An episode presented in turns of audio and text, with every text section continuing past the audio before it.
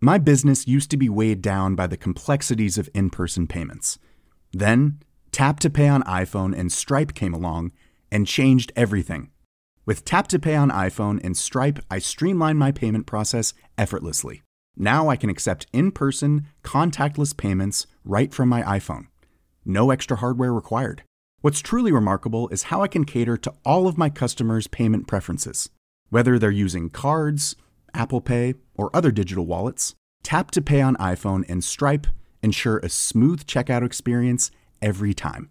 And it's not just me. Stripe helps businesses of all sizes, from local markets to global retailers, scale quickly and stay agile. To learn how Tap to Pay on iPhone and Stripe can help grow your revenue and reach, visit stripe.com slash tap iPhone. Hiring for your small business? If you're not looking for professionals on LinkedIn, you're looking in the wrong place. That's like looking for your car keys in a fish tank. LinkedIn helps you hire professionals you can't find anywhere else, even those who aren't actively searching for a new job but might be open to the perfect role. In a given month, over 70% of LinkedIn users don't even visit other leading job sites. So start looking in the right place. With LinkedIn, you can hire professionals like a professional. Post your free job on linkedin.com slash achieve today.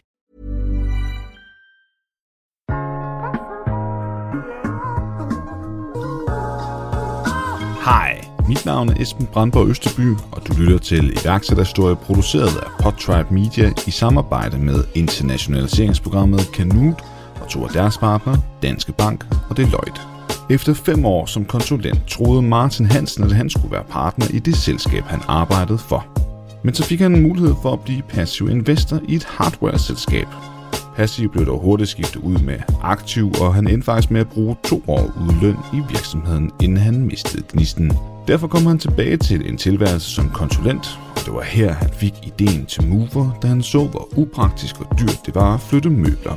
Sammen med Oliver startede han derfor Mover, som skulle være en deløkonomisk SaaS-platform med en transportservice. Ja, en slags Uber for ting, kan man vel kalde det. Antallet af chauffører var nemt nok at få med på ideen, men det var straks værre at skaffe kunder, og da den første kom på banen, var det langt fra en succes. Og vi sidder og kigger på den her kunde, der kommer ind og råber bare højlydt i kor, vi har en kunde, vi har en kunde. Og, øh, og hun bestiller den her varevogn, og der sker så det, at hun regner med, at der bare kommer en flyttemand, øh, som øh, måske ovenikøbet har både seler og alt muligt andet med sig. Øh, og, øh, og måske ovenikøbet er flere mennesker i bilen. Så der kommer en stakkels fyr, og han er måske 1,60 meter, tror jeg, vi fandt ud af senere, den her lille fyr i en varevogn. Og øh, hende her, øh, øh, kunden, hun er jo altså formentlig samme højde og samme drøjde, og det vil sige, øh, de skulle flytte det her 2 meter store køleskab fra 4. sal, som skulle afmonteres, og så skulle det køres i en anden lejlighed et andet sted i byen, hvor der så skulle afmonteres et andet køleskab og flyttes ned i bilen, og så køres det andet sted hen. Og der gik totalt ged i det. Altså, det var jo et stort mareridt, og han var ved at brække ryggen på vej ned ad trappen, og hun knækkede negl, og jeg ved ikke, hvad der ikke skete. Mover har desuden bevidst valgt ikke at tage mange penge ind fra starten. Efter stiftelsen i 2016 fik de et beskeden beløb fra et par business angels, som blev suppleret med et vækstlån. Det var først i juni 2020, da de med en investering fra Inca Investments, som står bag IKEA, at de nu er klar til at indtage udlandet. Ellers har jeg ikke så meget mere at sige en rigtig god lytterfornøjelse. Martin, ordet er dit. Jamen, den starter jo nok ved at være vokset op i en familie øh, med en far, der var selvstændig, og en mor, som har gjort alt, hvad hun kunne for at lære min lillebror og jeg, at man skulle gå efter øh, sine drømme her i livet. Altså et af de helt store mantra var, at man fortryder sjældent det, man fik gjort, men man fortryder alt det, man ikke fik prøvet. Og øh, det tror jeg har været gennemsyrende for alt, hvad hun har øh, prøvet at, at lære os. Og øh, det kan jo både være godt, øh, fordi det er jo fantastisk, når man vokser op og har en øh, familie, hvor at, øh, der er ingen grænser nærmest der, for hvad man kan nå at gøre her i tilværelsen. Men når det ikke er en akademisk familie, øh, så bliver det jo sådan noget med bare at prøve kræfter med alt muligt. Og øh, det betyder jo, at min lillebror og jeg har lavet en masse narestreger, og kunne døde mig også blevet smidt ud af skoler og så videre. Men der har altid været kærlighed, og det har altid været alle mulige andres skyld. Og jeg tror, når man vokser op i sådan en atmosfære, øh, hvor man både kan se, at hvis man virkelig vil øh, skabe sig en tilværelse, som min far gjorde, så skulle man arbejde hårdt, og samtidig også kunne spejle sig i, at ens mor, hun, øh, hun bare sagde, alt er godt, skat, bare kør på, øh, du skal endelig ikke kigge dig tilbage, og du må ikke glemme dine drømme, så, øh, så tror jeg, man er sat op for øh, noget rigtig godt på den ene side. På den anden side, så skal man også få sådan nogle knups undervejs, fordi så er der jo nogle ting, man bliver nødt til at lære på den hårde måde, når det ikke er en, en akademisk familie, øh, som, øh, som jeg voksede op i. Så det er nok der, det starter. Øh, og det betød jo så, at jeg har skulle prøve kræfter med alt lige fra at rejse jorden rundt i en rygsæk og blive bungee jump instruktør i det meste af Europa og øh, dykkerinstruktør både i Tyrkiet og på Cayman Island og alle mulige andre steder, før jeg ligesom kom til mig selv, om man vil, lidt ældre i tilværelsen, og kiggede på de fleste af mine venner, som var i gang med en videregående uddannelse, og så tog øh, fanden med mig, øh, hvorefter jeg så også fik mig både en, en uddannelse på CBS, og, og fik et job både som, som sælger og senere som salgschef. Øh, og så blev jeg øh, konsulent i, øh, i den sådan senere del af min karriere her, før jeg begyndte at, at, at interessere mig for selv at starte virksomheder. Så det er nok der, det startede. Det er jo altid super, super spændende, synes jeg, at høre lidt om, om, om baggrunden, og det, det tyder i hvert fald på, at, øh, at din, din families rødder og de mantraer, som de har arbejdet med, har haft en stor betydning for, for dit virke, kan man sige. Ikke kun karrieremæssigt, men også senere hen i, øh, som iværksætter, og i livet måske det, i det hele taget. Hvad hedder det? Nu snakker du så om, at, øh, at du så havde en karriere, og, øh, og så skal starte en, og gerne vil starte en virksomhed. Men hvor kommer den trang fra? Fordi det er jo ikke noget, man, det er jo ikke noget, man skal, kan man sige. Hvis man er godt tilpas med et almindeligt arbejde, så kan man jo også gøre det. Helt bestemt, og, og det lå heller ikke i kortene for, for mit vedkommende. Jeg var øh, på det tidspunkt fem år inde i en konsulentkarriere, øh, og var helt overbevist om, at jeg skulle være partner i den her øh, større konsulentvirksomhed. Og der får jeg så en mulighed for at blive øh, passiv investor i et, sådan et, et hardware-selskab, øh, der skabte styresystemer for, for ingeniører. Og det var ikke noget, jeg anede en dyt om, men, men jeg havde nogle gode venner, der var ingeniører, og mente, at der var nogle rigtig gode muligheder i det, og de ville gerne have mig med i bestyrelsen. Øh, og det fik jeg så mulighed for, øh, og investerede i det her selskab, fordi jeg havde øh, nogle penge, og jeg havde noget viden omkring forretningsudvikling. Men der gik ikke lang tid før, at der var behov for en større indsats end bare i bestyrelsen. Øh, og jeg ender så med at få noget overlov øh, fra, fra min, konsulent, øh, min konsulentkarriere, og senere hen ender jeg med at sige op, og bruger så to år, hvor jeg arbejder intenst sammen med de her to venner omkring den her, den her virksomhed.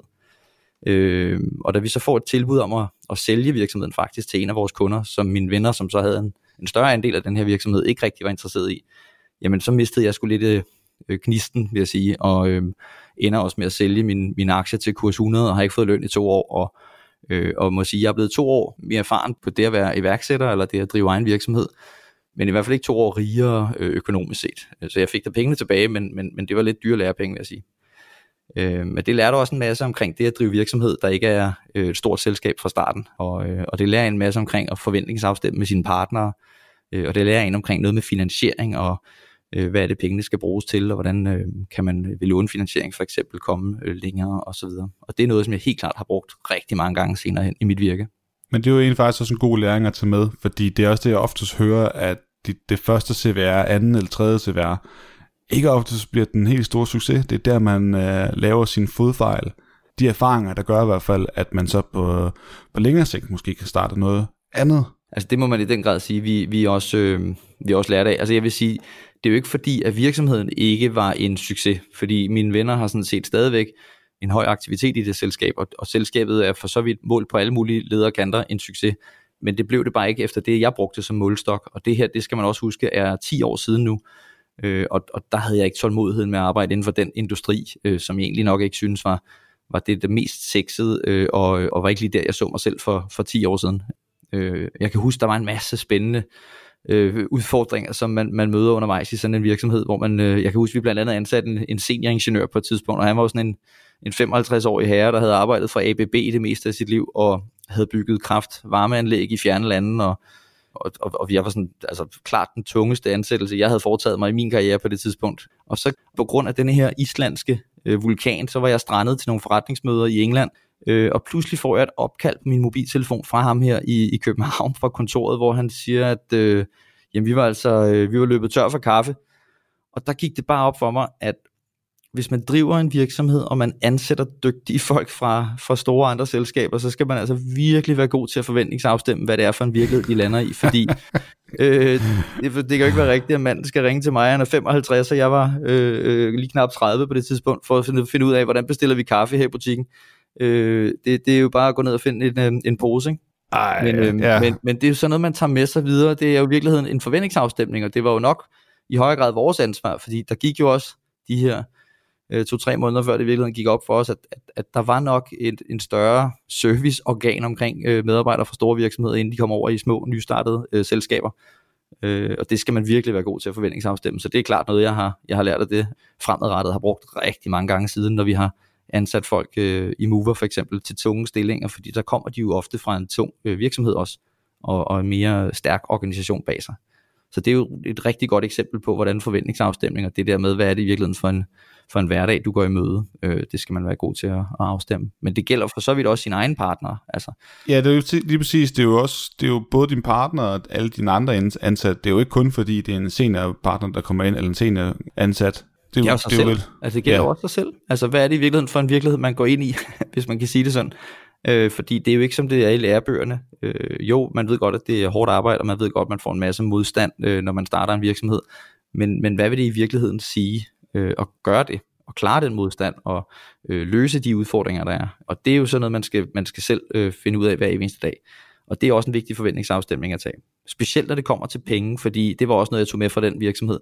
Der var jo lagt et fint budget, og vi havde jo gjort nogle forventninger om, hvad er sådan worst case scenario, og hvor langt rækker den her finansiering. Men vi skulle genfinansiere bare i de to år, jeg var med, i hvert fald 3-4 gange, hvor jeg ligesom skulle have penge op af lommen, og ender jo også med at blive det, man populært sagt kalder udvandet flere og flere gange, fordi jeg kunne ikke følge med øh, på den længere bane. Og det er jo noget, man også skal tage med sig i, uanset hvad man går ind i. Hvis der er penge involveret, så skal man virkelig være klar på, at det nok er nogle flere gange, du skal op ad lommen, end, end hvad man lige havde forventet. Øh, og det er bestemt også, har gældt sig i Mover øh, masser af gange, hvor vi har været nødt til at, at ligesom skulle, øh, skulle finde penge til at, at fortsætte driften. Jeg stusser også lidt over, at øh, det var jo virkelig ikke, fordi du havde et valg om at blive iværksætter. Det var virkelig fordi du var investor til at starte med, og så skulle du så ind og, og lægge mere tid i det. Ja, har du, har du, nogensinde, har du nogensinde tænkt over, at, at den, den tilfældighed, der lå i det, altså at, at det var jo ikke fordi, du du sagde, når nu vil jeg være iværksætter, at din vej ind til det er, er kommet lidt af en anden vej, kan man sige.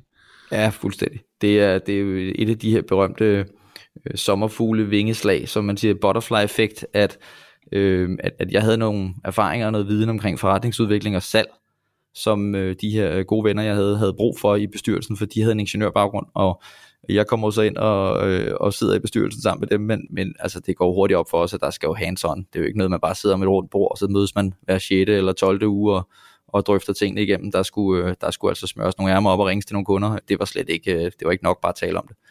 Så det er jo klart noget, som også, øh, man, man, man lærer lidt af. Men ja, det er rigtigt. Det var faktisk der, jeg nok rigtig blev katapultet ind i det at være øh, selvstændig. Selvom jeg gik tilbage og var konsulent i en, i en længere række år efterfølgende, øh, fordi der skulle jo brød på bordet, og det er noget, jeg var god til, så øh, det var klart mit go-to.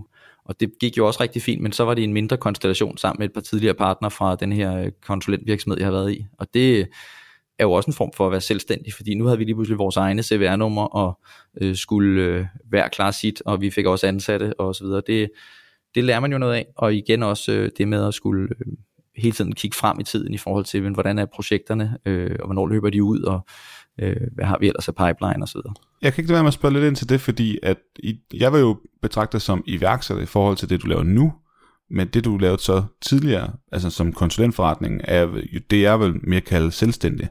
Altså, der er jo ikke noget øh, forkert eller, eller, eller rigtigt, og alle, at jeg har utrolig stor respekt for, for selvstændige også, men i og med, at du har prøvet begge dele, så kunne jeg tænke mig at spørge dig, øh, nu inden vi sådan går i gang med din, din hvad skal man sige, den iværksætterhistorie, vi har glædet os måske allermest til at høre om, er, at øh, hvad synes du sådan er den største forskel på dit, det, det liv, altså som i at være konsul, altså konsulent eller selvstændig, og så til at starte en, øh, en iværksættervirksomhed? Jamen det synes jeg er et rigtig godt spørgsmål, og det er rigtigt, det ene er at være selvstændig, øh, og det andet er at være iværksætter. Altså at være selvstændig er nok mere kortsigtet, altså forstået på den måde, at man driver en hverdag, hvor at man bevares og tænker langsigtet på øh, sin øh, indtjening og på sine kunderelationer og på sine projekter osv., men man går ikke rundt og tænker markedsandele og opbygning af en større virksomhed og, og den slags på samme måde, som man gør, hvis man bygger en, en, en virksomhed, der er skabt til at skulle, man kan man sige, vækste ud af landet også. Og jeg, jeg, jeg lærte hurtigt som konsulent, at hvis du skal vækste som konsulent, så skal man være mange seniorfolk meget hurtigt øh, i starten, fordi ellers så får man aldrig den kritiske masse, der skal til. Og, og det er jo for forskellen til så at drive en IT-virksomhed, eller et, et, et, et selskab som en platformsvirksomhed, som det Mover øh, nok i høj grad er. øh, det er jo, at det kan skalere, øh, uden at du nødvendigvis behøver de her tre års øh, sidemandsoplæring, før at en person er selvkørende. Og det er jo en af de helt store forskelle, i hvert fald fra en konsulentperspektiv, til så at drive sådan en virksomhed som, som Mover Jamen, de ting, du nævner her, er jo sådan både driftsmæssigt og visionsmæssigt. Men hvad så med, med, med innovationsdelen, altså skabertrangen? For ja. det der med, det er, når du er selvstændig, så sælger du nogle timer, og, og fred være med det, og det, det kan du være god til. Det kan du sådan set også godt skalere, hvis man kan sige det sådan. Du kan godt få flere ansatte og gå til nye markeder osv. Jamen det kræver mm. sidemandsoplæring. Og sidemandsoplæring, altså det vil sige, det er mennesker, der skal have noget viden og noget erfaring og nogle kompetencer, som tager lang tid at, at indhente. I hvert fald når man lavede den type konsulentopgaver, som, som vi lavede. Og det er ikke i går så en bare at dygtiggøre folk til et regneark. Det er, at man, øh, at man skal drive og facilitere kunderelationer. Og det kræver en vis tyngde. Og det er klart, at du kan ikke fake dig til fem års erfaring, du ikke har øh, som konsulent, øh, eller øh, 10 års erfaring, som du ikke har. Og derfor så er det på den hårde måde, og det kræver, at man er flere om at løfte opgaven, øh, for at være helt ærlig, for ellers så går det for langsomt, simpelthen, fordi folk de mister tålmodigheden, altså som ansatte i sådan en virksomhed. Det er i hvert fald min erfaring. Og til det er så også ud fra den perspektiv, at da du så starter Mover, at du har taget fokus i at ansætte seniorer, altså at det vil sige ikke folk, der er nyudklækket fra CBS, men folk, der har noget, noget erhvervserfaring. Ja, altså det tror jeg nok er en tilsnigelse at sige, at vi altid har gjort. Altså vi startede jo Mover på en idé, øh, der opstod, fordi at øh, der var et praktisk problem i hverdagen. Jeg var konsulent og havde travlt, og, øh, og så blev jeg brændt af af en af de her større transportvirksomheder, som i øvrigt havde bedt mig om at være hjemme dagen efter, mellem klokken var 12 og 4, fordi at der var et bord, der skulle leveres fra den her butik. Øh, og når de så brænder en af, og butikken lukker, og man ikke får sit bord, og, øh, og det hele står i flammer, så bliver man jo, øh, jeg er ked af det og skuffet, og øh, en lille smule sur og alt det her. Og så øh, får man leveret bordet dagen efter en anden transportvirksomhed, som Gud døde med beder en om at vente i en halv dag igen, og, og det koster jo alt sammen, at man skal sidde derhjemme i, i blind uvidenhed, og øh, samtidig så koster det 600 kroner at få flyttet det her bord øh, 20 minutter i en varevogn. Og så var det, at jeg, øh, at jeg tænkte, øh, kan jeg vide, hvor mange varevogne vi egentlig har i Danmark? Og det fandt jeg så ud af, det var 397.000 varebiler, og vi har øh, 2,5 million personvogne i Danmark. Øh, det tænkte jeg måtte være mere end rigeligt til det, vi skulle bruge, øh, og for at få fragtet et par borger øh, fra A til B øh, i hverdagen. Og derfor så, øh, så skabte vi den her virksomhed på ryggen af, af, af den idé, sådan lidt inspireret af Uber, som er en, øh, en taxaservice, så ville vi udelukkende køre med ting. Det var fuldt ud lovligt i Danmark. Så det tænkte vi, det må da være helt oplagt at lave et IT-system, hvor folk, der har noget ledig kapacitet i deres køretøj, kan køre for folk, der har brug for at få fragtet ting. Fordi det må der være både i samfundets interesse og i kundernes interesse, og ikke mindst i dem, der ejer de her varevogne, øh, i deres interesse, fordi øh, så får man udnyttet ressourcerne. Og der var vi nok lidt naive, øh, da vi gik ind i det øh, med den tro, fordi hvor Uber, de har en... Øh, de har en mand bag rattet, der, der kan se, at du står og vinker inde ved gadekanten, og så kører han bare lige ind med bilen, og så åbner du selv døren og sætter dig på sædet, og øh, hvis ikke han selv lige kan finde rundt, eller ved, hvor han skal smide dig af, så kan du selv øh, pege og sige, jeg hopper bare af her. Øh, sådan er det altså ikke med to stoler, et bord eller fire kasser. Der skal vedkommende jo finde ud af, hvor skal han henvende sig, og hvordan skal han behandle det her, og hvor skal det leveres, og hvad nu hvis folk ikke er hjemme, og hvad sker der, hvis det går i stykker undervejs, og så videre, og så videre. Og alle de variabler, der er jo myriade af faldgrupper i øh, at transportere gods for både mellem private, men også fra erhverv til privat, eller fra erhverv til erhverv. Det er jo, har virkelig været en øjenåbner for os i, i den rejse, hvordan man hele tiden var nødt til at løfte professionalismen og produktet og servicen og systemerne og samarbejdspartnere og, og, og komme til der, hvor vi så er i dag. Ja, det er med andre ord ikke bare IT. Der er rigtig mange andre ting, som selvfølgelig også skal spille, for at uh, man, man ender et godt sted, kan man sige. Ja, bestemt. Hvad, altså, det er sjovt, du nævner Uber øh, som eksempel. Jeg sad sådan mere tænkt på GoMore. Det tror jeg nu egentlig også, at vi ville, men jeg tror, det der er forskellen fra Uber til, til GoMore, det er, at Uber gør det for at øh, kapitalisere. Altså det vil sige, at der sidder nogle mennesker bag rettet, som tjener penge på det. Også mere end det koster i øh, omkostningen til vognen. GoMore har en model, hvor at man lige akkurat får dækket de omkostninger, der er ved, at der sidder en ekstra mand på sædet øh, fra København til Aarhus, for eksempel. Mm og det er forskellen, og det er jo egentlig også årsagen til, at GoMore er en, en man kan godt kalde en, en mere regulær deleøkonomisk darling, øh, fordi at de ikke på samme måde har medarbejdere, der, eller har ansatte, eller, eller selvstændige, om man vil, der sidder i bilerne og kører rundt for andre, fordi de vil tjene på det. Øh, der var Uber jo en, en regulær taxaservice, øh, ligesom at vi er en regulær øh, transportservice. Øh, vi er jo ikke bare ude for at dække omkostningerne, vi er ude for, at du får dækket dine omkostninger, og måske også får kapitaliseret på dine kapaciteter, du har. Øh, så hvis du har en varevogn, der står stille, så ser for at komme ud og køre i den, i stedet for at den bare står der og, jeg samler støv. Ja. Og samler støv, ja, fordi hvis du har en varevogn, der bliver brugt, lad os bare sige en 2, 3, 4 timer i døgnet, så er der altså rigtig mange timer tilbage, den også kunne gøre noget andet, i stedet for at man skal ud og købe endnu en varevogn for en anden person, som så skal køre rundt, og det er bare unødvendigt mange øh, spildte ressourcer i et samfund, at man har så mange varevogne for et lille land som Danmark. Jamen selvfølgelig, men betyder det så også, at I ikke kun, kan man sige, laver, ligesom GoMore har, jeg bruger jo selv GoMore, når jeg er sådan ja, rundt og ja, skal, øhm, skal mødes for folk, fordi jeg har ikke noget kørekort, så jeg tager jo enten offentlig transport, eller Flixbus, eller GoMore.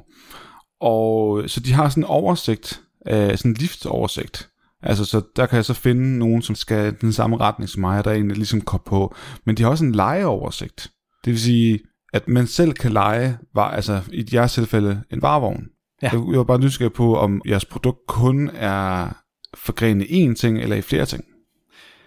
Jamen jeg tror, nu er nu den her samtale også drejet sig ind på den her Uber-vinkel, og den fylder lidt. Øh, og det var også en ja, god opstart. Nej, men det er, også, det er jo også sådan, at virksomheden startede. Vi startede jo i, i sådan en eller anden form for lyset, af, eller i skyggen af Uber, vil jeg næsten sige. I inspirationens øh, lys af Uber, fordi at der er et stort behov for at udnytte ressourcerne mere effektivt, og, øh, og det vil vi gerne hjælpe med til. Men sandheden er, at vi i dag har en virksomhed, hvor under 4% af vores omsætning kommer fra det, man vil kalde en eller anden form for deleøkonomisk islet. I dag der er det også drevet af, at man har lavet en lovgivning i Danmark, som gør, at man faktisk skal have øh, certifikater for at drive gods øh, eller køre gods for, for andre mennesker end, øh, end bare lige sig selv. Så det vil sige, at den, øh, den øh, nuværende regering har gjort det, at man øh, faktisk ikke længere øh, må bruge sin varevogn til at køre for andre. Det har man så valgt. Og, øh, og det må vi jo, ligesom alle andre virksomheder, selvfølgelig bare øh, sige, jamen så er det reglerne, og så konkurrerer vi på lige vilkår med alle andre. Øh, og det vil sige, at det er i langt højere grad af professionelle vognmænd, der kører for, for vores kunder i dag. Og ja, det, vi har også flere services. Altså virksomheden Mover består i virkeligheden af to forretningsområder. Det ene er det, vi kalder transport- og logistikopgaver, hvor vi løser kurærkørsel og så tilpassede løsninger for øh, større virksomheder. Øh, det, er, det er sådan de ene logistikopgaverne, og, og det er så de to produkter, vi har der. Og på den anden side, så har vi teknologi og rådgivning, og det er fordi, vi har en softwareudviklingsafdeling, som øh, består af 10 softwareudviklere nu, og vi vil ansætte øh, tre mand mere, og jeg vil tro, at vi inden for de næste, vel nok 6-12 måneder, har i hvert fald en, en 17-18 softwareudviklere, der sidder her i, øh, i København.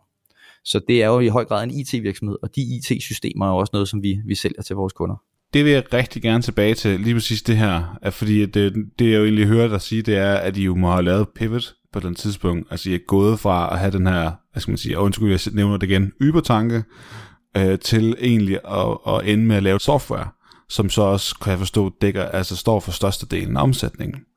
Ikke sandt? Det, så jeg har forstået det korrekt. Ja. Nej, altså vi startede jo virksomheden med den her Uber-tankegang, og så øh, pivoterer vi faktisk ret tidligt over i, at vi gerne vil bruge vores øh, IT-kompetencer som, altså til at bygge det, man nok i dag vil kalde for et økosystem. Og den her øh, overvejelse, om det er et om det er noget, man skal lege, eller om det er noget, man skal købe, eller om det er noget, man skal bygge selv. Det var i hvert fald nogle overvejelser, vi gjorde os ret tidligt, øh, hvor jeg faktisk, for at være helt ærlig, i, i sådan en, en desperation, fordi vi jo ikke tjente særlig mange penge, og vi havde allerede en del medarbejdere, og øh, der var kunder, som havde brug for logistikløsninger, sagde til Oliver, min øh, medstifter, som er, er vores øh, tekniske direktør, altså ham, der virkelig øh, er, har styr på koden, at øh, jeg synes, det gik for langsomt med at udvikle de her IT-systemer, øh, og jeg kunne se pengene løbe ud, mens kunderne stod og ville gerne bruge os, så jeg tænkte, ville det ikke være bedre, hvis vi leger nogle af de her IT-systemer, som man bare kan trække ned fra nettet, og så kan du nærmest bygge din egen transportvirksomhed på et øjeblik med sådan nogle IT-systemer. Og Oliver holdt fast i, at han mente bestemt, at vi skulle investere den tid, der skulle bruges til at, at bygge det selv. Og jeg var en lille smule utålmodig, men, men bøjer mig selvfølgelig, fordi at det er det rigtige at gøre. Det var det i hvert fald for os. Øh, og så byggede vi øh, den her IT-platform, og til at starte med var det jo bare Oliver.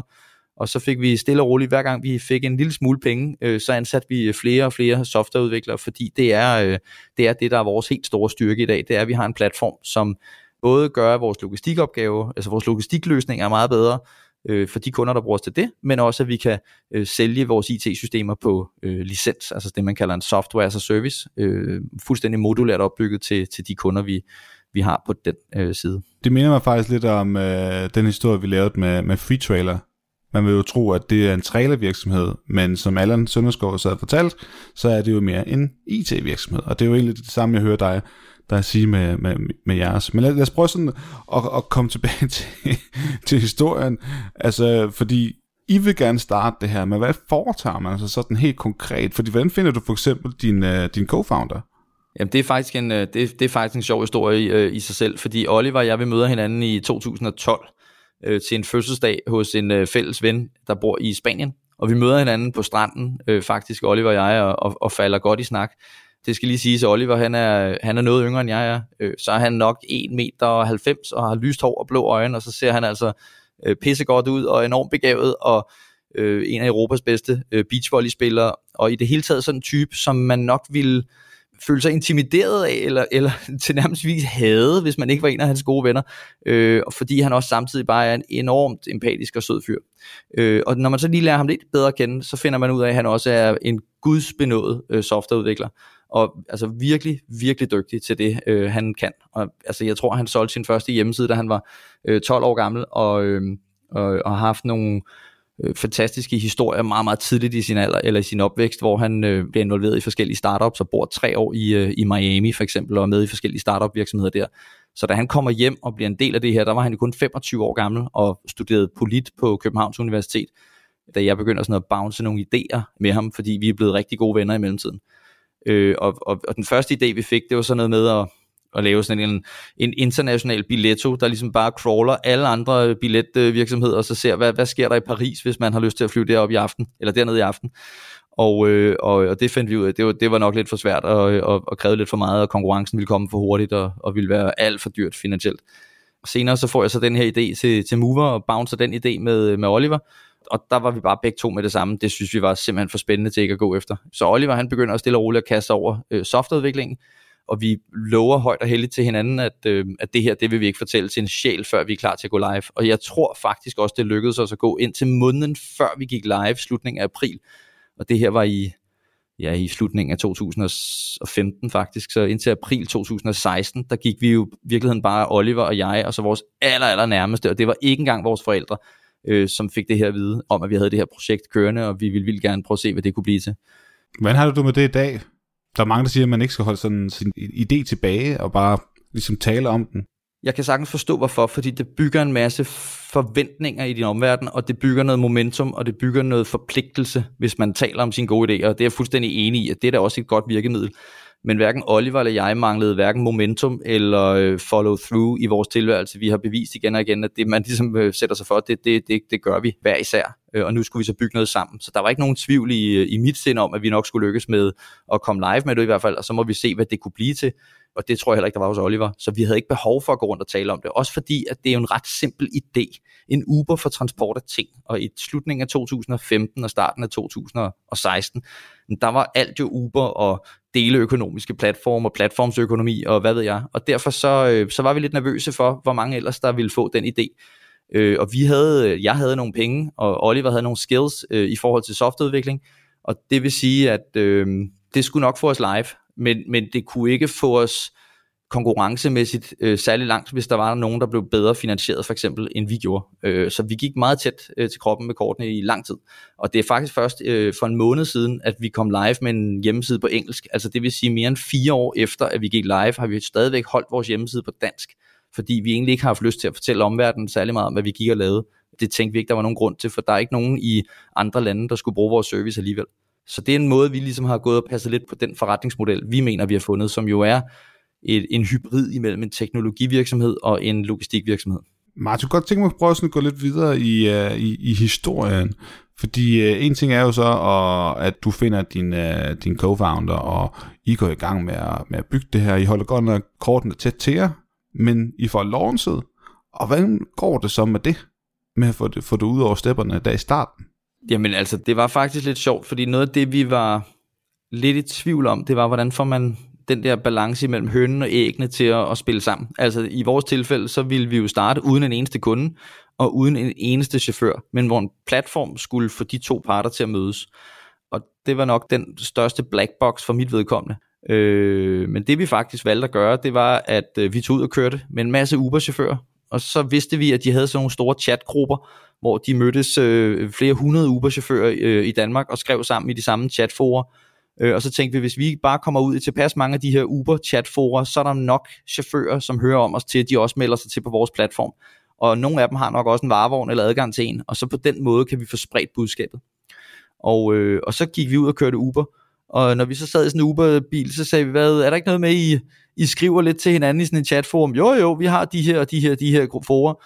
Så sagde du, øh, hvis nu har et link til dig, som jeg godt vil have, du deler inde i de der chatforer, vil det så være cool, øh, hvis jeg giver dig en 100 mand, for, øh, for at du deler det link i de der chatgrupper? Og så var de jo helt vilde og vanvittige, for de skulle bare lige skrive et, øh, et link, og så fik de 100 kroner seddel. Og det gjorde vi altså, jeg ved ikke, det har vi nok gjort 20 gange eller et eller andet. Og den blev bare delt på kryds og tværs. Så den første dag, vi åbnede dørene for at introducere det at køre for Mover, som var sådan nogle fysiske intromøder, vi holdte i starten, der var der øh, 100 mand øh, til det første møde, og vi havde slet ikke plads til det, så der stod bare folk og chauffører over alt og på ryggen af hinanden, og jeg havde sådan en lille øh, 50-tommers øh, fladskærm, som hang på væggen, og vi måtte stå og præsentere det på, og, og der var en mega fed stemning, og så holdt vi de her møder ellers bare over stok og sten, så jeg tror, vi fik onboardet øh, 600-700 chauffører i løbet af de næste to uger, øh, fordi de bare valgfartede ind og ville gerne være en del af det her. Øh, fordi de så jo straks, at øh, fedt, jeg kan køre Uber øh, om aftenen, og så kan jeg køre øh, med ting om formiddagen for virksomheder, øh, for Mover. Og det var rigtig, rigtig fedt at opleve det. Og det var sådan den første nød, vi fik cracket. Det var, hvor mange, hvordan får vi de her chauffører til at være med på denne her øh, platform? Og det, der så sker, det er, at de kommer jo ind, tænder appen, sidder ængsteligt og venter på, at der kommer kunder ind til dem, og var spændte på det, og vi kunne bare se, at der var pletter over alt på det her landkort. Øh, hele København var bare spækket til med chauffører, der var klar til at køre for folk. Og så havde vi bare nul kunder. og, det var, øh, og det var faktisk meget skægt at se, hvordan at, øh, at, at, at de sådan stille og roligt bare slukkede de der igen. Det var sådan, man kunne bare forestille sig lyset i øjnene på de her mennesker her, bare slukke ligesom de der knapper, de her prikker på, på det her landkort, de bare forsvandt fra os. Og når der så endelig var kunder, så var der jo ingen chauffører. Så det var den der balance om hele tiden at sørge for, at der var øh, at, at få de to parter til at mødes. Også fordi vi ville ikke på noget tidspunkt øh, finansiere chauffører for at være online i starten. Det havde vi simpelthen ikke råd til. Vi ville løbe tør for penge i løbet af 0,5, hvis vi havde valgt den model. Så det var jo øh, en stor kommunikationsopgave. Faktisk også med den første kunde, vi fik. Det, det kommer jeg aldrig nogensinde til at glemme, for jeg kan huske hende, øh, kunden her, der bestiller en øh, varevogn, øh, som er den aller, aller, aller første sådan rigtige kunde, vi har og, øh, og der sidder vi, øh, Oliver og vores allerførste medarbejder, Charlotte, som stadigvæk er en, er en vigtig del af virksomheden, og mig, og vi sidder og kigger på den her kunde, der kommer ind og råber bare højlydt i kor, vi har en kunde, vi har en kunde, og, øh, og hun bestiller den her varevogn, og der sker så det, at hun regner med, at der bare kommer en flyttemand, øh, som øh, måske ovenikøbet har både seler og alt muligt andet med sig, øh, og, øh, og måske ovenikøbet er flere mennesker i bilen. Så der kommer en stakkels fyr, og han er måske 1,60 meter, tror jeg, vi fandt ud af senere, den her lille fyr i en varevogn. Og øh, hende her, øh, øh, kunden, hun er jo altså formentlig samme højde og samme drøjde, og det vil sige, øh, de skulle flytte det her to meter store køleskab fra fjerde sal, som skulle afmonteres, og så skulle det køres i en anden lejlighed et andet sted i byen, hvor der så skulle afmonteres et andet køleskab og flyttes ned i bilen, og så køres det andet sted hen. Og der gik totalt ged i det. Altså, det var jo et stort mareridt, og han var ved at brække ryggen på vej ned ad trappen, og hun knækkede negler, jeg ved ikke, hvad der ikke skete. Øh, og det ender med, at han må løbe ned på gaden og knap nok tale dansk øh, og, og, eller engelsk for den sags skyld, og må få øh, alle mulige andre mennesker på gaden til at hjælpe ham ned ad trappen med det her køleskab og svinge det ind i den her lille varevogn og må ringe efter nogle venner, der så hjælper ham i den anden ende med at få køleskabet op i trappen igen, og så ind og få det monteret og af igen og ned. Og efter alt, hvad den her stakkels mand gør, og vi gjorde, og vi ringede folk ind, og vi gjorde alt muligt for at hjælpe hende, og og gav hende det for ingen penge, fordi vi, vi refunderede beløbet, så blev hun stik tosset over, at det var den mest elendige oplevelse, hun havde haft hele sit liv, og, øh, og hun havde aldrig nogensinde prøvet noget lignende. Og der kan jeg bare, jeg kan huske, at vi prøvede, og vi hjalp, og vi gjorde alt, hvad vi kunne, og vi var så positive, og jeg havde virkelig taget alle mine kundeservice skills i kommunikationen helt op, og virkelig været forstående, og gå med hende i oplevelsen, og, og så videre, og så til sidst, så blev jeg simpelthen så skuffet, så vi endte bare med at blive dødeligt uvenner, hende og jeg. Øh, det, det glemmer jeg aldrig, og, og turen er stadigvæk lukket i vores systemer en gang imellem, så, øh, så, så finder vi den lige frem for at fortælle historien internt. Den tjener stadig et godt formål, øh, fordi der er en masse omkring forventningsafstemning, og der er en masse omkring kommunikation i øjenhøjde med kunderne, for vi havde faktisk skrevet, at der var kommer en mand per bil, men det stod slet ikke tydeligt nok, og, og sådan nogle ting lærer man noget af.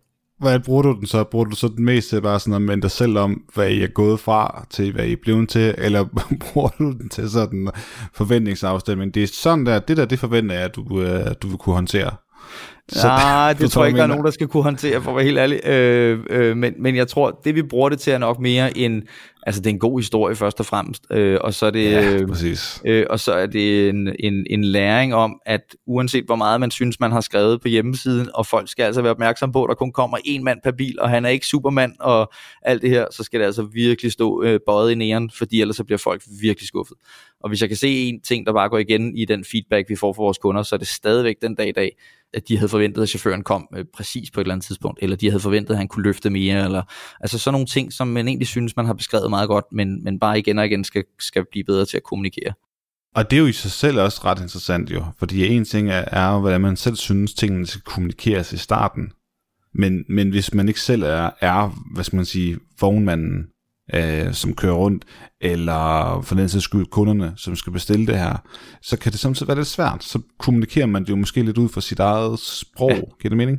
Ja, bestemt, og det oplever vi ja. stadigvæk, øh, og det er fuldstændig også det, altså nu, øh, nu har vi så været i det så længe efterhånden, at vi har lært af det, men der er jo også en anden balance i Mover, som vi har skulle tage højde for hele tiden, og det er, at vi har fået meget, meget lidt finansiering. Altså den eneste finansiering, vi har, vi har haft i virkeligheden i virksomheden, det var, at jeg havde nogle penge, som, øh, som jeg skød ind i selskabet til at starte med. Øh, og det har jeg så været i stand til at kunne gøre et par gange. Øh, og så har vi øh, fået nogle business angels ind i slutningen af 16, starten af 17, øh, som kom med et beskeden beløb, men, øh, men nok til, at vi så også kunne øh, få et vækstlån fra, fra Vækstfonden i ryggen af det. Og det vil sige, at vi er kommet fra en, øh, en, en samlet investering, inklusiv det her vækstlån på cirka 10 millioner kroner, og så har vi bygget den her virksomhed, som i dag omsætter lige knap 100 millioner kroner og har 40 ansatte og, og profitable. Det var vi allerede i vores tredje hele regnskabsår. Øhm, og det, det har Sådan. jo været e-, enormt hårdt arbejde, og har krævet afsindigt meget fra os alle sammen, fordi at vi har måttet klare os med, med få midler. Og det er jo også øh, helt klart en af årsagerne til, at vores markedsføring for eksempel er ikke eksisterende, og vores kommunikation både på hjemmesider og i apps og internt osv. har været, som den nu engang har været, fordi vi har skulle få enderne til at mødes, øh, simpelthen fordi, at vi har ikke ville vi egentlig ikke ville sætte det over styr ved at få en eller anden voldsom venture-investering, og så øh, risikere at brænde en masse penge af, og så ikke vide, hvad er det i virkeligheden for en strategi, man skal følge, fordi der sker rigtig meget inden for, for den industri, vi er i. Så det er den vej, vi har valgt, og det har været hårdt og barst, og, og har efterladt en masse rod, som vi stadigvæk rydder op i, men har også gjort, at vi er uafhængige af øh, ekstern kapital, ja. men nu, nu ikke længere, men, men, øh, men har været det, og har kunnet have den frihed, der gjorde, at vi har ændret strategi i hvert fald syv gange på 3-4 år. Ja, men Martin, det er jo også, er det ikke lidt vilkåret? Altså når man starter et startup, at det kan godt være, at du har en eller anden plan, en vision med tingene, men du skal så mange gange hele tiden ret til, og der vil stadig, altså vi har jo ikke så mange år, har I heller ikke været i gang endnu, der vil stadig være fodfejl, og man vil stadig fejle undervejs. Altså, okay, altså det har vi stadigvæk og gør vi hele tiden. Og jo, øh, det er fuldstændig rigtigt. Og det er en del af vilkårene. Jeg tror, at det der er forskellen fra altså, det, det, man kalder en bootstrap-strategi, hvor man kommer så langt man kan med så få midler, som man nu engang har, kontra en venture-vækst eller venture-tilgang, øh, det er jo, at man får en masse penge, og så prøver man af for andre folks penge, og så hiver man nogle flere penge ind, når man ligesom har, har fået det, man ud af, det ud af de penge, man, man, øh, man fik i første hug. Og det er lidt mere risikobetonet, synes jeg, det er jo, øh, fordi så sætter man virkelig fart på noget, uden egentlig at lige helt vide, om man har, har gang i det rigtige.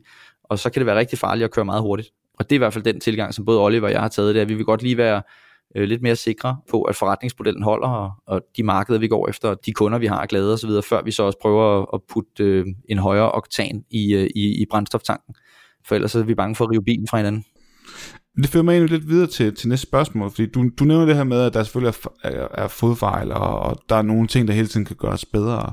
Men jeg ved også, at I, tænker, I kigger jo ind sådan til udlandet, og øh, så der er faktisk lidt to spørgsmål til, til den del. Den ene ting er, at øh, når man så skal gøre det, skal man så ikke have netop have lidt, lidt styr på det der med kommunikationen, fordi nu skulle man ud på et andet sprog og en anden kultur osv. Og, og to, i og med, at I jo, øh, jo har bootstrappet, I godt nok fået lidt øh, investering fra nogle fonder og nogle business angels, men i og med, at I ikke er en venture case, kan accelerationen så ikke være mindre, end hvis I ikke gjorde det?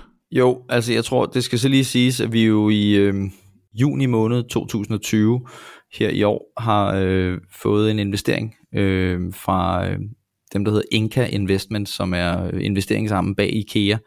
Og, øh, og det gør jo, at vi alt andet lige har fået noget større muskel, øh, og har fået nogle, nogle kollegaer, øh, kan man vel godt kalde det, selvom det er en øh, minoritets øh, stake, de har i, i Mover. Så øh, har vi jo et samarbejde med IKEA, fordi de også er vores kunde. Øh, det skal vi jo så sprede ud over øh, flere lande nu. Så du kan tro, at det øh, har vi da bestemt også haft for øje undervejs, at man skal nok ikke... Øh, altså vi, vi har jo altid haft internationale ambitioner, eller i hvert fald ambitioner om flere markeder end bare Danmark, men det har ikke skulle være for enhver pris, fordi så tror jeg ikke, vi havde været klar til det, for at være helt ærlig, så havde vi nok ødelagt mere, end vi havde, havde, havde gavnet. Men med den investering, vi har fået nu, og med de ben, vi har fået skabt os selv, så, så tror jeg, vi er mere klar til det, og, og, og, og gøre det på en sundere og, og en mere sammenhængende måde, øh, når vi så rykker ud til andre markeder. Også hjulpet godt på vej af, at vi jo så har en, øh, en storebror i, øh, i bestyrelsen og i ejerkredsen, som jo også har et anseligt transportbehov i forskellige markeder, øh, hvor vi både kan hjælpe med vores IT og forhåbentlig også med vores logistikløsninger. Så det er klart, at det giver os en anden perspektiv. Men fra starten af har vi jo haft en ambition om at skabe en virksomhed, som også var i flere lande, og hvor vi i starten troede, at det løste sig bare med IT, så kunne vi jo godt se over tid, at det kræver boots on the ground. Og nu nævner du kommunikation, og det er jo en af de ting, som i virkeligheden nok går igen som værende det, jeg bekymrer mig mest om faktisk, i takt med, at vi skal vokse. Fordi øh, når man vokser i engelsktalende lande, øh, så er det jo nemt nok for en dansker, fordi vi taler flydende engelsk. Øh, eller ikke nemt nok, det, det tror jeg nu aldrig, det bliver. Men altså, du ved, hvad jeg mener. Vi, vi forstår, hvad der sker omkring os, altså, vi kan jo ligesom høre, hvis, hvis budskaberne bliver sagt på den rigtige måde, eller modtageren øh, spørger om nogle ting osv men det kan jeg ikke i Italien, og det kan jeg ikke i Portugal, og det kan jeg ikke i, i, i mange andre europæiske lande, fordi jeg simpelthen ikke taler sproget, øh, og det gør vores kollegaer her på kontoret heller ikke rigtigt. Og det gør jo, øh, at man lige pludselig skal, øh, skal forberede sig på, at hvis man skal ind i et land som Schweiz, jamen så skal du faktisk både tale italiensk, fransk og tysk. Det sætter jo det hele under pres på en anden måde. Bare noget så simpelt som en, en sprogbarriere. Øh, og det, det, det må jeg indrømme, det glæder jeg mig til at, at lære, hvordan vi cracker den øh, fordi der har vi jo nogle fantastiske muligheder i Europa, men vi har også nogle, nogle begrænsninger på grund af de her sprogbarriere. Ikke? Øh, så det glæder jeg mig til at finde ud af. Og der tror jeg, at, at at, at være med i sådan et program, som for eksempel det øh, Canute har øh, iværksat og har sat i søen, øh, glæder jeg mig lidt til at deltage i, fordi nu har jeg ikke været med på nogen af dem endnu, øh, men det skal jeg helt bestemt, fordi nogle af de markeder, vi skal ind i, der ved jeg, at Canute har et rigtig godt netværk, øh, og det er jo en vej ind i sådan nogle markeder, det er jo netop at få noget med lokalt øh, kendskab og tilstedeværelse. Ja, plus du så er sammen med nogle andre, som måske står lidt i samme situation som, som jer, og ja. også gerne også kigger på det land, og så kan man spare lidt med hinanden. Måske de selv iværksættere som dig selv, og man kan netop tale om det med kommunikation, sproget eller et eller andet. Ja. Øh, upåagtet, man i virkeligheden er i den samme branche. Der var ja. en anden ting, jeg sådan, kom til at tænke på også, og det var det der med skalering. Øh, fordi at øh, det er måske i virkeligheden lidt smart, at du så lige vil gå over til en venture case, hvis man kan sige det sådan. Mm, fordi den partner, I har fået, det er IKEA, og øh, sammenkobler man så det op mod det, du sagde med, at øh, vi er ikke klar til at give den max gas. Altså vi vil gerne gøre det i et tempo, hvor I så også selv kan følge med, og hvor I selv kan se jer selv i øjnene, ikke? Og det er jo virkelig det, I kan gøre med her, fordi at de kan indfases jer i et marked af gangen, og du ved, hvis tingene bare spiller, hvilket det jo gør, I har jo, hvad skal man sige, jeres IT-system og så videre, jamen så kan de indfase det i de andre også, stille og roligt, fordi de er jo i hele verden. Ja, altså jeg vil sige, en, i min optik, der er det jo øh, en, nok en af de bedste partnere, vi kunne få øh, som et, både investor og som kunde, fordi at det er en familieejet virksomhed stadigvæk, og drevet som en stor familie. De er ikke øh, drevet af de samme øh, krav, som et for eksempel børsnoteret selskab er. De har nogle øh, enormt stærke værdier og nogle gode værdier omkring det med at være øh, nøjsom og, øh, og tænke langsigtet, og så har de, deler de helt klart vores ambitioner om at skabe en, et, øh, et bedre øh, øh, miljø øh, og gøre ting mere hensigtsmæssigt, både for miljøet og særdeleshed for kunderne. Øh, det skal være øh, tilgængeligt for, øh, for masserne.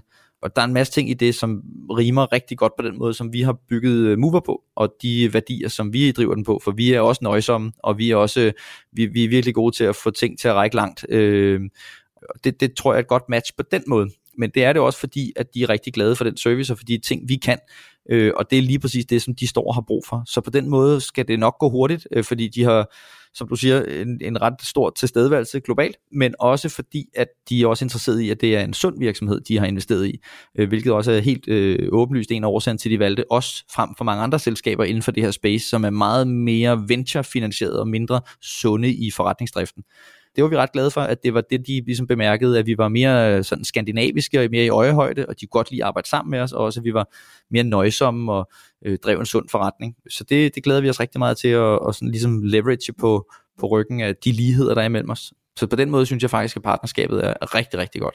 Det bliver rigtig, rigtig spændende at se, hvad, hvad, hvad det fører til i hvert fald. Martin, jeg kunne godt tænke mig også lige at høre, hvis nu du sådan tænker tilbage på hele din rejse, er der så noget, der sådan stikker ud? Et eller andet, noget kantet, noget, noget som sådan, man normalt ikke hører om, når, når det er sådan, man taler om folks succes, eller folks rejse som iværksætter, som står måske lidt tydeligt i den erindring?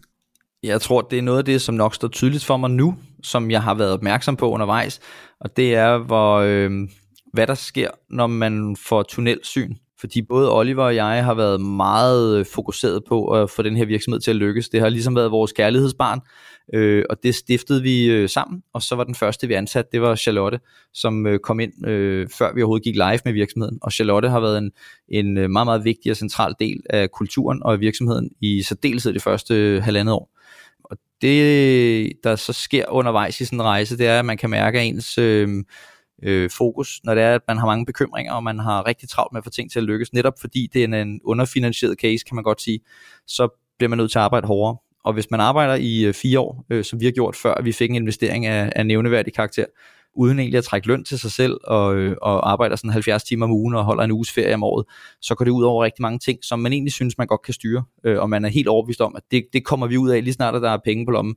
Øh, og så det er lige pludselig mærke, at, øh, at der kommer en finansiering ind, og man lige pludselig kan løfte blikket og trække vejret igen, og tænke lidt mere langsigtet, og ikke være så bekymret og så videre. Og så ligger man lige pludselig mærke mm. til, at, at mange af de venner, som man har haft og har sat rigtig stor pris på, øh, jamen, dem har man nok ikke dyrket i lige så høj grad, som man skulle. Og de forhold, man var i, øh, øh, helt klart også er underernæret, og at man ikke har givet de... Øh, øh, hvad kan man sige, man har ikke været følelsesmæssigt tilgængelig på samme måde, som man nok skulle have været tidligere. Og det tager længere tid, end man lige tror at komme ud af igen.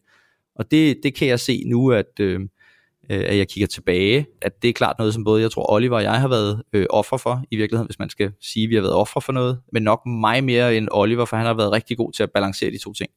Så lige præcis den del, vil jeg sige, har været noget af det hårdeste for mig personligt, Yes. Øh, og er nok en af de ting, man sjældent læser om, men det er, øh, hvad stress i virkeligheden gør med ens øh, krop og sind, og hvordan man så kan mærke det på andre. Og, øh, og Præcis. det er nok den største glæde, jeg har fået efter investeringen, at jeg lige pludselig er begyndt at få venner, som siger til mig, at øh, hold kæft, hvor er det dejligt at få, få den gamle Hansen tilbage igen, og få en masse mennesker, som tilkendegiver, at de savnede nok, at man var lidt mere, ligesom man var i sin tid. Og det er jeg rigtig, rigtig glad for at kunne se tilbage på nu, at man får tid til at træne og dyrke venner og alle de ting, der er i ens eget liv, og dyrke sine hobbyer og, og så videre man hører netop ingenting om de der, og man hører lidt, men det er ikke meget. Altså, der, der er nogle gange en lille illusion om, hvordan det er at være iværksætter, og der taler vi ikke særlig meget om depression, angst og, og stress, og, og et faktum er, at de fleste bare ikke lykkes. Altså, de, de får ikke banket forretning op, de går måske konkurs, og måske der især i de her skøre coronatider også. Ja. Øhm, så jeg synes, det er vildt fedt, du, du bragte det på banen, for min første at tænke på, at jeg forleden snakkede med en kammerat om lige præcis det her, hvor, hvor vi sådan taler om Maslows behovspyramide. Ja. Som de fleste måske kender. Altså det er jo sådan en pyramide, der er bygget til sådan, øh, ud fra forskning, hvor, hvor den fortæller, hvad er dine basale behov som menneske. Hvor, hvor, de, hvor de nederste ting, det er jo altså helt almindelige ting som mad og vand og, og tag over hovedet og så videre. Og så bygger vi ligesom længere op, hvor det her med relationer, at man har venner, at man har familie, man har, man har kærlighed i sit liv, ikke? At, at de betyder mere end det allerøverste, som er self-actualization. Som jo i virkeligheden er, er lidt det der med, at nej, nu vil jeg gerne ud og realisere mig selv, og øh, jeg vil gerne starte en virksomhed osv. Og, og nogle gange så sætter man, man skal i hvert fald bare passe på med ikke at sætte det hele over styr, fordi de andre ting, det er jo virkelig det, det du er lidt inde på, ikke? Altså, at de andre ting, de er i virkeligheden vigtigere i, altså, i bund og grund, end ens virksomhed. Men det, der faktisk er rigtig interessant, det er, hvis, jeg lige, hvis man skal tilføje et twist til Maslows behovspyramide i den kontekst, som du nævner den her, så er det nok, at vi som mennesker søger et højere niveau i pyramiden, om man vil, eller i hierarkiet fra den her Maslows hierarki, øh, når vi føler, at de behov på de lavere niveauer er dækket. Altså underforstået, hvis jeg føler, at mine fysiologiske behov er dækket, hvis jeg føler, at mit sociale liv er dækket og, og så videre, så kan jeg bevæge mig højere op. Og hvis man føler, at alt nedenunder er dækket, og man ikke har behov for ego, styrkelse osv., så kan man være 100% på selvrealisering, fordi det ligesom er det, er det helt store kald og man føler, at alle de underliggende er der. Og det er jo nok det, der er det farlige i virkeligheden, hvis man skal ligesom kigge tilbage på min historie i hvert fald, det er, når man så har arbejdet meget bevares, fordi når man har været managementkonsulent i tilpas mange år, så ved man godt, hvad det vil sige at have kronisk dårlig samvittighed, og, og være drevet lidt af dårlig samvittighed, og, og en eller anden form for, for professionel angst, om man vil. Så det med at arbejde hårdt har aldrig været nyt, men det har alligevel været et andet gear, jeg har været igennem. Og hvis man så føler, at behovene og at ens omgang osv., altså socialt netværk, er dækket, øh, jamen så giver du den bare gas. Og så er det engang mellem farligt, hvis man så kigger sig tilbage, og så finder man ud af, at din højdemåler måske i virkeligheden var øh, i stykker, så det faktisk ikke var dækket så meget, så dit helbred måske slet ikke var så godt, som du gik og, og bildte dig selv ind, og at din øh, sociale omgangskreds i virkeligheden er blevet snævret ind til ganske, ganske få mennesker, på trods af, at man øh, altid har haft en bred omgangskreds, osv. osv. Altså hvis det giver mening, at det er jo i virkeligheden det, der er paradoxalt ved det her, yes. det er jo, at, at man har en følelse af, det er der, og når man så bare kører videre, og toget buller afsted, øh, så på et eller andet tidspunkt, så vender man sig om og kigger og siger, lad os fejre det, og så står der tre mennesker tilbage i toget, og resten de er bare stedet, sted af. Ikke? Nu føler jeg ikke, at, at mit liv er stået af toget på nogen måde. Jeg har øh, de samme venner, som jeg altid har haft, og jeg har øh, stort set de samme mennesker i, i livet, som jeg altid har haft. Men det er da klart, at der er nogle mennesker, som man har øh, nok givet lidt mindre, end man skulle have haft gjort, og, og det kan godt ærge mig, øh, når man kigger tilbage. Men, men det er jo desværre... Øh, det er jo desværre det, der er prisen, at hvis man vælger at gøre det på den lidt hårdere måde, øh, så, så kan det desværre komme ud over både en selv og, og de mennesker, man holder af.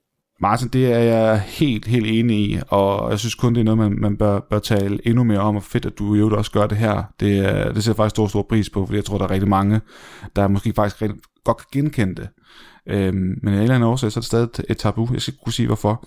Men øh, her på faldrebet, Martin, kunne du, har du et eller andet sådan i historien? Fordi nogle gange så taler man som to mennesker, der er passionerede omkring iværksætteri, øh, om mange forskellige ting, og så får vi lige sådan hoppet over nogle ting. Er der et eller andet som, øh, i din historie, som du gerne lige vil have, have indlejret? Ja, jeg tror, at der er, nu, nu fortalte jeg historien om vores første øh, private kunde i sin tid, og så er der også en sjov historie om vores første store erhvervskunde, som, som begyndte at bruge os i, øh, faktisk i løbet af 2016 allerede, altså det første år, vi var startet op. Og, øh, og det, der egentlig bare var sjovt ved den historie, er, at de kontakter os, fordi der var en avisartikel, og den her administrerende direktør for den her meget, meget øh, store milliardvirksomhed, øh, havde øh, været nede hos deres logistikafdeling og smidt den her avisartikel på bordet og sige, de her, de må kunne hjælpe os med, øh, med det der med hurtige udbringninger til vores professionelle øh, kunder.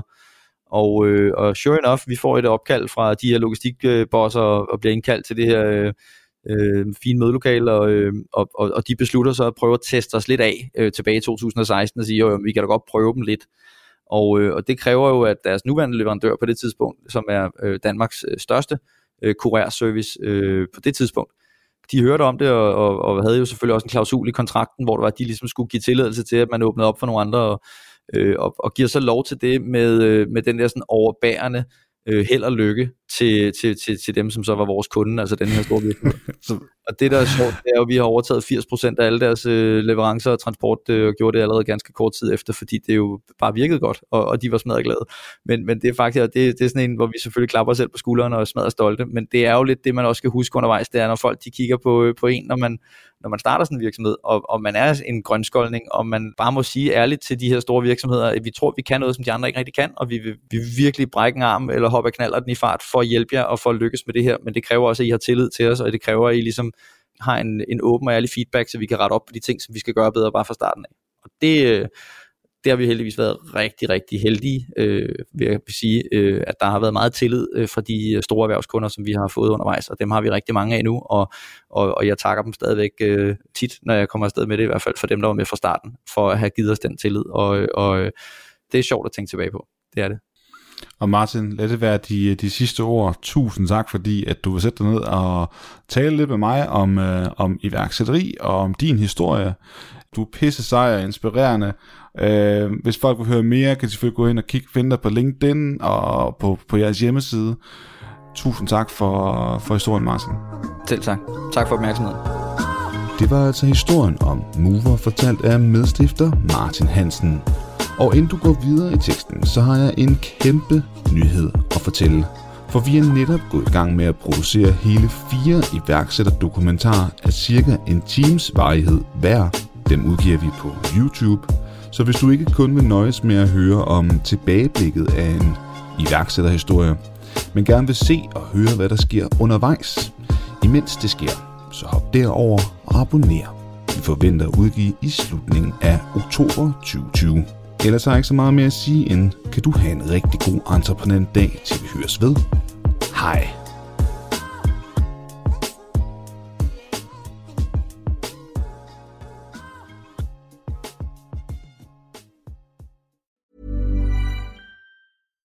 My business used to be weighed down by the complexities of in person payments. Then, Tap to Pay on iPhone and Stripe came along and changed everything. With Tap to Pay on iPhone and Stripe, I streamlined my payment process effortlessly. Now I can accept in person, contactless payments right from my iPhone. No extra hardware required. What's truly remarkable is how I can cater to all of my customers' payment preferences. Whether they're using cards, Apple Pay, or other digital wallets, Tap to Pay on iPhone and Stripe ensure a smooth checkout experience every time. And it's not just me. Stripe helps businesses of all sizes, from local markets to global retailers, scale quickly and stay agile. To learn how Tap to Pay on iPhone and Stripe can help grow your revenue and reach, visit stripe.com/tapiphone.